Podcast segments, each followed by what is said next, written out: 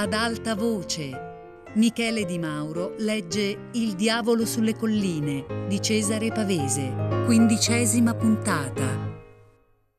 Adesso molti erano usciti sotto i pini. Si parlava di darsi la caccia giù per la collina. Cercavano qualcuno, credo Poli e quella degli Anelli. Il grammofono taceva. Andai a bere un altro gin. Oreste mi passò accanto e mi diede una spallata. Era felice, chissà come. Vanno bene le cose? Aveva i capelli arruffati anche lui. Questi bischeri, disse, se ne andassero. Cosa dice Gabriella? Non vede l'ora di mandarli via. Gabriella era uscita in quel momento con Dodo. Bene, gli dissi, devi bere. Per la finestra entrava fresco, quasi freddo.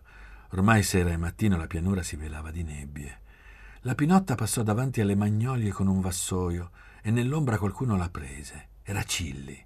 Lei fuggì con un brusco strattone buttando i bicchieri. Al rovinio scoppiarono degli evviva tra i pini. Vedi, disse a Oreste, stanotte fanno a volontà. Dov'è Pieretto? Ma andassero, disse lui. Eravamo soli in veranda. Questa notte puoi dirmelo, mormorai dietro il bicchiere.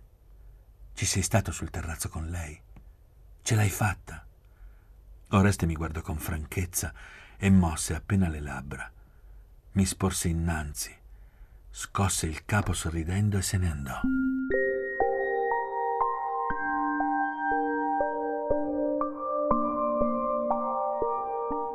Sentii qualcuno scatarrare sulla scala e voci sommesse. Di lì si andava alle stanze da letto, magari nella mia. Non mi tenni e mi feci sulla porta. Non c'era nessuno. Allora mi inoltrai su per la scala, pronto a sorridere casualmente. Le luci accese dappertutto davano un senso di solitudine. Nessuno, neanche di sopra. Allora entrai nella mia stanza, mi chiusi alle spalle la porta, accesi e spensi, non c'era nessuno. Mi sedetti a fumare davanti alla finestra nel buio. Sentivo grida, voci vaghe, brosii da sotto i pini. Pensavo al greppo non più vergine. Un trapestio dal corridoio mi riscosse. Uscii e vidi la gonna celeste che svoltava per scendere. La raggiunsi a mezza scala. Scendemmo insieme e Gabriella mi fece soltanto una smorfia. Le dissi, stanca? Alzò le spalle. Non le chiesi di Dodo. Uscii anch'io sotto i pini. Sentii strilli femminili e la risata raschiante di Pieretto. Si divertano, dissi. Lasciandosi cadere sui gradini, Gabriella mi prese la mano e con forza mi tirò giù. «Stai qui un momento», mi disse, con un tono di congiura. «Se arriva Oreste», borbottai, «ti dispiace?» Sorrise. «Vuoi bere?» «Senti», le dissi, «cosa hai fatto con Oreste?» Non mi rispose e teneva sempre la mia mano. Sentivo il suo fiato e sentivo il profumo. Posai la guancia sulla sua e la baciai. Mi scostò. Non disse nulla e mi scostò. Non le avevo toccato la bocca. Non mi aveva risposto. Adesso il cuore mi batteva. Lo sentiva anche lei. «Stupido!» disse freddamente. «Hai visto? Ho fatto questo con Oreste». Ero avvilito e disperato. L'ascoltai a testa bassa. «Voi siete ragazzi», mi disse. «Anche Oreste, anche quell'altro. Che cosa volete? Siamo amici e poi finisce qui. Quest'inverno tornate a Torino. Anche Oreste deve tornare. Devi dirglielo. Oreste ha una ragazza, se la sposi. Io non c'entro». Tacque. Dopo un po' borbottai. «Sei gelosa?» «Ah, smettetela. Ci manca anche questa». «Allora è Poli che è geloso». «Non dire sciocchezze. Devi soltanto dire a Oreste che non posso disporre di me. Glielo dici?» «Cos'hai? Piangi?» La sua voce era tesa. «Sì, digli che piango. Deve capire che Poli è malato. Voglio soltanto che guarisca». «Ma Oreste dice che di Poli non sapevi che fartene. Vi siete separati. Quando Poli era in clinica, tu dov'eri?» Mi vergognai di averlo detto. Gabriella taceva. Di nuovo il cuore mi pulsava forte. «Senti», mi disse, «tu mi credi?» Aspettai. «Mi credi o no?» Alzai la testa. «Io a Poli», sussurrò Gabriella, «voglio bene. Ti sembra assurdo?» insisteva. «E lui?» Ti vuol bene? Gabriella si alzò e mi disse: pensaci. Devi dirglielo a Oreste. Quando andrete via, devi dirglielo tutti i momenti. Sei caro.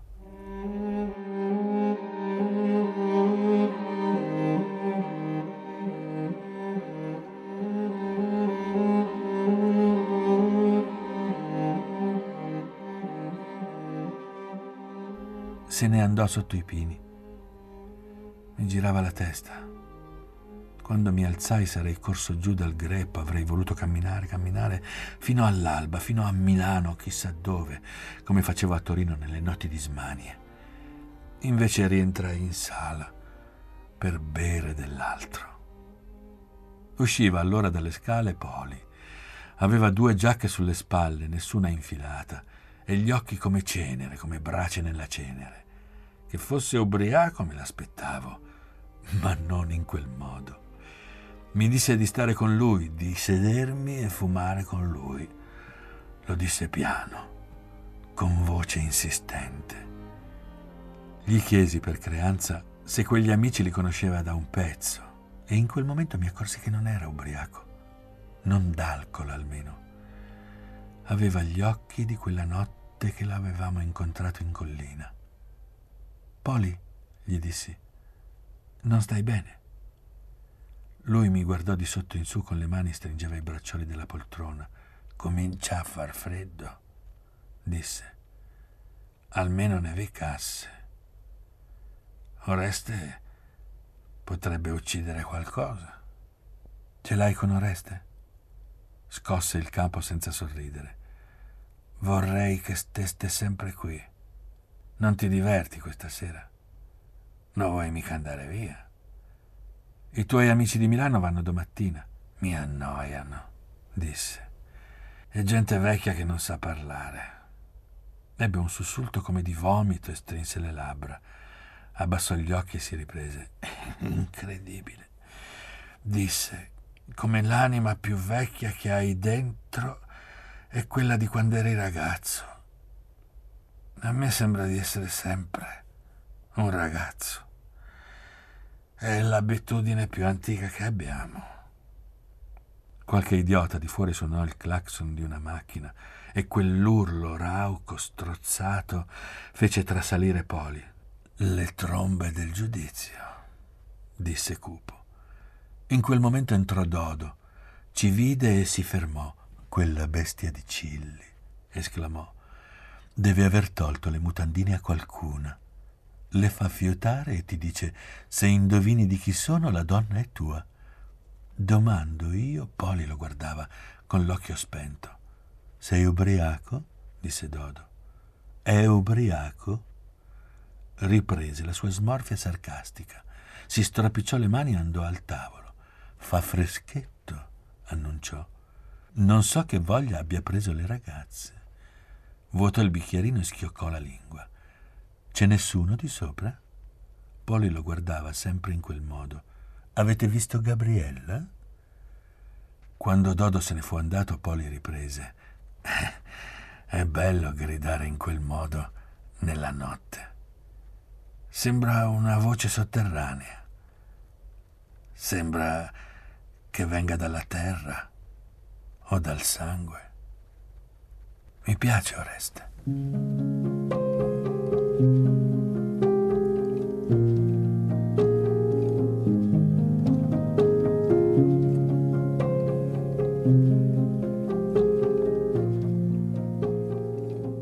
L'alba ci trovò tutti quanti nella sala, a 2, a 3, isolati, buttati qua e là. Cilli e un altro dormivano. Chi fissava le finestre, chi parlottava. Pieretto e Dodo centellinavano grappa. Eravamo tornati alla spicciolata, dalla macchia, dai boschi, dal ciglione. La Pinotta, che andai a svegliare bussando alla porticina, ci bolliva il caffè. I visi terrei nell'alba si fecero lividi, poi rosa, e la luce elettrica impallidiva. Quando la spegnemmo ci guardammo intorno, sgomenti. Le donne furono le prime a rianimarsi. Ripartirono a giorno chiaro, sulla ghiaia umida che quasi non scricchiolò. Il vecchio Rocco li guardò partire presso la vasca dove immergeva un tubo. «Torneremo!» vociavano. «Sull'autostrada si fa presto!» «Verremo a Milano!» gridò Gabriele dal ciglione. Poli era già rientrato.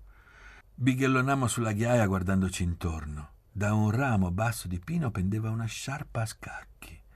Urtai col piede un bicchiere sulla ghiaia, intatto.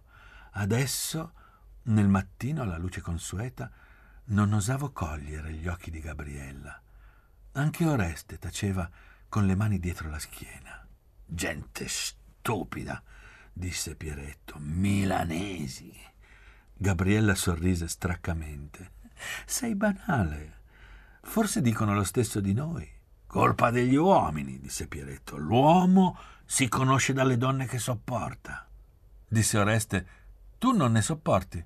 «Sentite», disse Gabriella, «decidetelo tra voi. Me ne vado al restauro. Pace». S'allontanò nell'aria chiara. Noi rientrammo nella sala. Mi pareva impossibile che avremmo ripresa la vita di prima. Qualcosa era cambiato. Chi avrebbe detto la parola? Era come se anche noi ci fossimo già commiatati. Nel disordine della sala stagnava quell'odore di chiuso e di fiori. Sentii il puzzo della cera. Dentro un piatto una sigaretta finiva di bruciare. «La Pinotta», disse Oreste, «la trovo stanotte in cucina che piange perché nessuno la fa mai ballare». Restammo lì sulle poltrone. Io mi aspettavo il mal di capo e lo covavo. «Bevici sopra», disse Pieretto. «Ci vuole». Si versò un bicchierino. Allora parlammo di andare ai Due Ponti a fare la spesa. L'idea ci piacque. Così aiutiamo la Pinotta. Salii per prendere la giacca nella mia camera. Mentre passavo in corridoio, quell'odore leggero di tendine e di sole, sentii tossire, scatarrare, rantolare. Veniva dalla stanza di Poli. Posai la mano sulla maniglia e la porta cedette. Poli, seduto sul letto in pigiama, sollevò gli occhi ansante. Teneva in mano un fazzoletto tutto pieno di sangue. Se lo portò alla bocca. M'ero fermato irresoluto e Poli mi guardava con quegli occhi gonfi, inermi. «Non capisco», balbettò ansando. Fece un gesto come per nascondere la mano, poi invece l'aprì. Anche la mano era sporca di sangue. «Non è vomito», disse.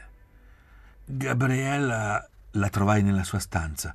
Corse infilandosi la vestaglia. Poli l'accolse sorpreso con un broncio da bambino punito. Disse: non mi fa male. Ho soltanto sputato».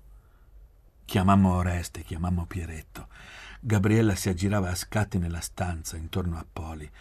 Tutte le occhiate, le parole, i sussulti di quei giorni le bruciavano negli occhi come febbre. Quella durezza non la smise più. Oreste, volenteroso e taciturno, auscultò Poli mordendosi il labbro. «Noi andiamo», disse a Pieretto. «Li lasciamo tranquilli». «Tu lo sapevi che era tisico», ci dicemmo in veranda. «Con la vita che ha fatto non c'è da stupirsi», dissi. «Probabilmente lo sapeva». «Ma che», disse Pieretto, «in questi casi ci si cura». Qualche volta era ingenuo Pieretto. Gli dissi allora che non basta avere in mente la salute per fare o non fare una cosa. Gli dissi che Poli, per pazzo che fosse, era un uomo malinconico, un uomo solo, di quelli che a forza di pensarci sanno già prima quel che gli deve toccare. «Di Gabriella lo sapevi?» «Che cosa?» «Che è innamorata come un gatto». Questo l'ammise, ma poi disse: «Chi è il topo?» Discesero tutti, anche Poli. Aveva un'aria più che altro infastidita, gli occhi cavi nella faccia smorta. Ci disse con la solita voce che non c'era ragione di cambiare abitudini, che il mondo è pieno di gente che perde sangue dal naso, che chi ha voglia di vivere vive. Oreste spiegò freddo che la cosa doveva essere vecchia e non capiva come all'ospedale non se ne fossero accorti. Parlava senza guardare Gabriella. «Devi subito farti vedere», gli disse. «Devi andare a Milano». Allora Gabriella ci disse che scendeva ai Due Ponti per telefonare. «Vado in bicicletta», proposi. «Porta anche me». disse Gabriella. Voglio parlare con suo padre. Ma io non sapevo portare un altro in discesa. E allora toccò a Oreste, come era giusto. Partirono e Oreste se la teneva fra le braccia, con la gota sulla spalla. «Ci beviamo sopra?» disse Poli rientrando in casa. «Tanto vale!» Centellinò il suo bicchierino. Era terreo e sorrideva. Io pensavo a quella notte in collina quando la macchina verde era sbucata tra le piante. «Ci mancava anche mio padre», disse Poli. «Meno male che presto sarà finita». Pieretto brontolò di non dire sciocchezze. «Cambia qualcosa?» disse Poli sommesso. Diede un colpo di tosse e si toccò la bocca.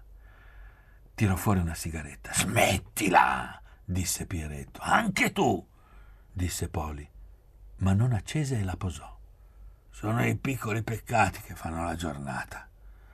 Giocarsi la vita in un vizietto, in cose da nulla. È tutto un mondo da scoprire». «Il mondo è grande!» disse Pieretto e trangugiò il suo bicchiere. Quando Oreste e Gabriella tornarono, eravamo un po' brilli e Poli balbettava che vivere è facile quando si sa liberarsi dalle illusioni.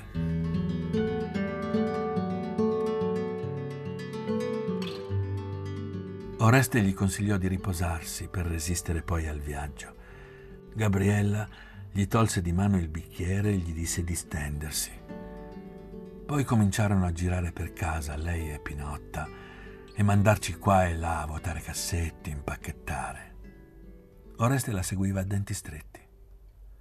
Poco dopo mezzogiorno arrivò l'automobile, la macchina verde, condotta da un giovanotto in livrea. Il signor commendatore, disse rispettosamente, era fuori Milano. Gabriella gli fece caricare le valigie. Mangiammo in silenzio. Gabriella dovette alzarsi per parlare col vecchio Rocco. Da solo andai a sedermi sul ciglione e guardai la pianura, le coste selvagge. Era un giorno di grandi nuvole bianche nel cielo dolce che sapeva di frutta. Salimmo sulla macchina. Noi tre passammo dietro. Poli non disse una parola e mi stupì che non prendesse il volante. Oreste aveva a tracolla il suo fucile da caccia e sosteneva la bicicletta sul montatoio.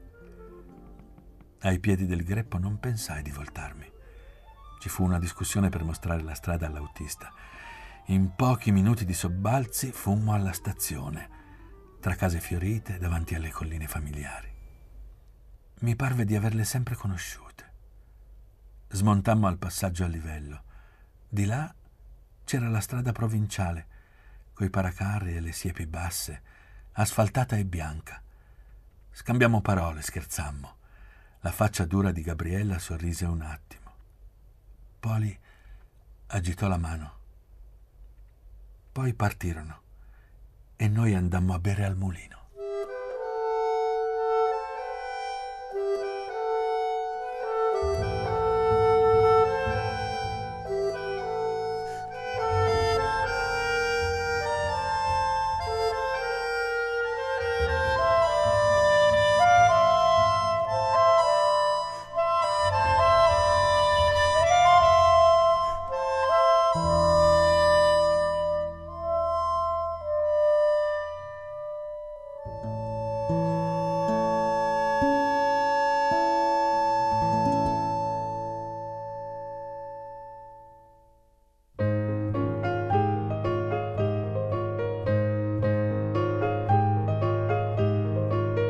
Michele Di Mauro ha letto Il diavolo sulle colline di Cesare Pavese, a cura di Fabiana Carobolante, con Jacopo De Bertoldi, Luigi Iavarone e Chiara Valerio. Tutte le puntate su Rai Play Radio. Ad alta voce è un programma Rai Radio 3.